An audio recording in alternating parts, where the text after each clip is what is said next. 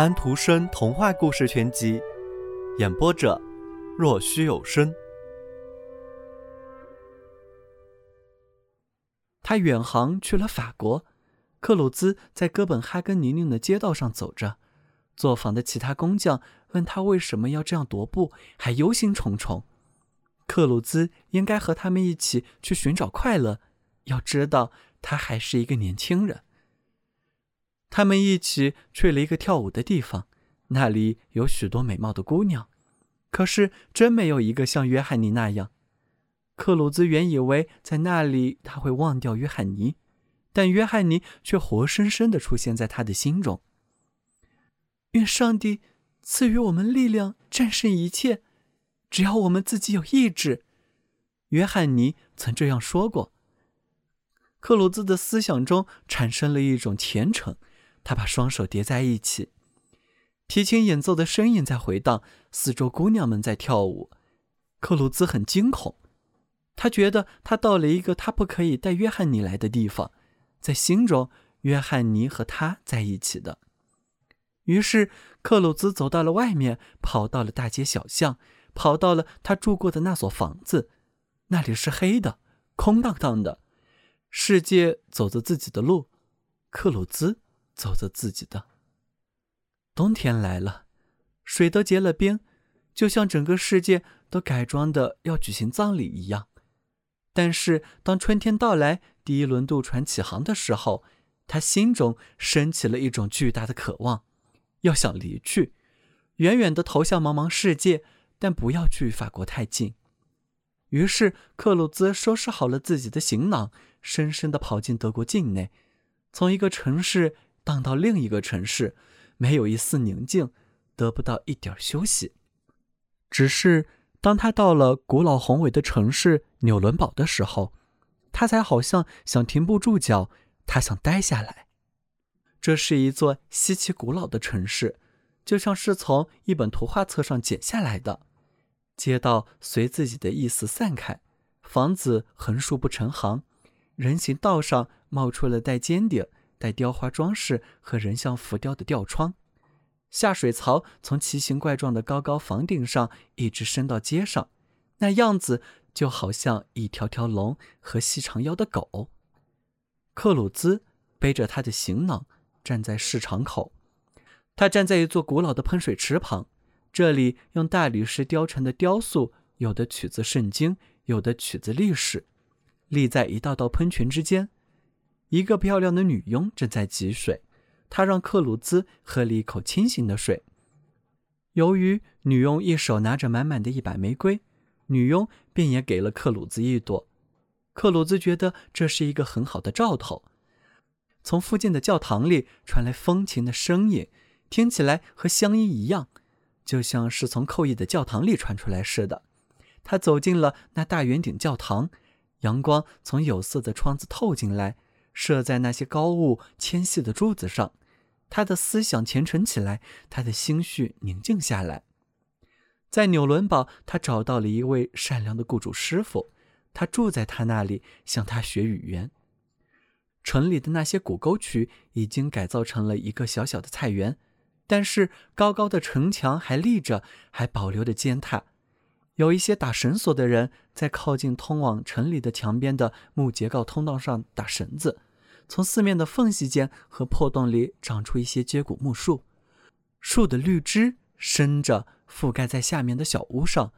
克鲁兹为其工作的那位师傅就住在一所这样的屋子里，接骨木的枝子盖过了他居住的屋顶的窗子。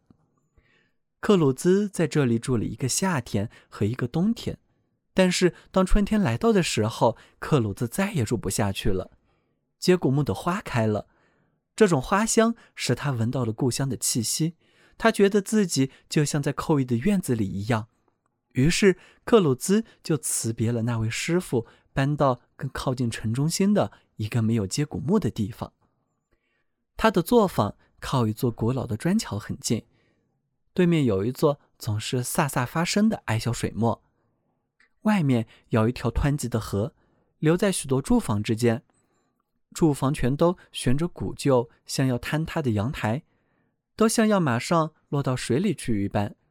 这里没有接骨木，就连种点什么花草的花盆都没有一个。但是正对面却有一棵很大的老柳树，这树就像为了不要被水流冲走而紧紧地挨着一座房子一般。它把枝子伸过河来，和寇一河边院子的柳树一模一样。的确，他真是从接骨木妈妈那里搬到了柳树爸爸这里来。这里的柳树。特别是在有月光的夜晚，有种东西令他感觉到，这浓郁的丹麦心情，溢流在明月的夜里。可是，完全不是明月之夜引起了一番心情，不是的，是那棵老柳树。他受不了，为什么？问柳树去，问繁花似锦的接骨木去。于是，他辞别了那位师傅，辞别了纽伦堡，去到了更远的地方。克鲁兹没有对任何人谈起约翰尼，他将自己的忧伤深藏在心中。他给蜜糕的故事赋予特别的意义。现在他明白了，为什么那个男士的左边要有一粒苦杏仁，他自己就尝到了它的滋味。而约翰尼这个永远那么温柔、那么满面堆笑的约翰尼，他只不过是米糕而已。他觉得他的行囊的带子缠住了他，让他透不过气来。克鲁兹解开它，但却无济于事。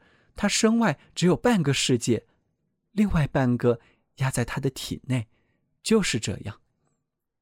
只是在他初见大山的时候，世界对他才变大起来。他的思想开朗了，眼里有了泪水。他觉得阿尔卑斯山是世界的收拢来的双翼。他抬起双翼，将由黑色的树林、汹涌的流水、大块云朵。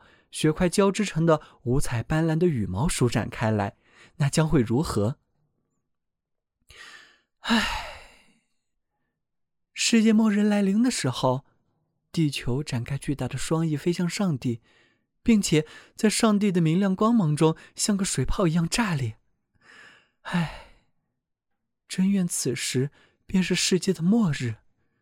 克鲁兹叹息道：“他静静的在这片大地上走着。”他觉得这地方就像是一个长满了草的果园。许多房子的牧羊台上，正在编织的姑娘朝他点头。一座座山峰在鲜红的落日照耀中发出炽热的亮光。在他看到深黑色树林中的湖泊的时候，他又想起了寇伊的海滩。他心中升起一阵伤感，但胸中却无痛楚。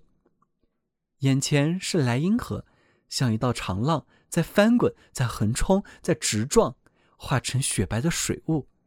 晶莹的大块云朵，好像云就是这样形成的。彩虹像一条散开的彩带，在河上飞舞。这里让他想起寇伊那流水冲击着发出飒飒声的水墨，水又在那里被击碎。他很想在这宁静的莱茵河小城住下。可是这儿有着太多的接骨木和太多的柳树，于是他继续往前走去，翻过高大宏伟的山，穿过石崖峡谷，沿着像住在石壁上的燕子巢般的道路走着。水在深谷中流淌，云在他的脚下飘涌。在夏日的太阳下，他走过生长着飞莲、石楠丛的地方，这些地方积雪皑皑。接着，他告别了北国，来到了生长在葡萄园里和玉米地里的栗子树下。山峦像一堵墙，把他和所有的记忆隔了开来。应该是这样。小朋友们，今天的故事已经讲完了，请闭上你们的眼睛吧。晚安。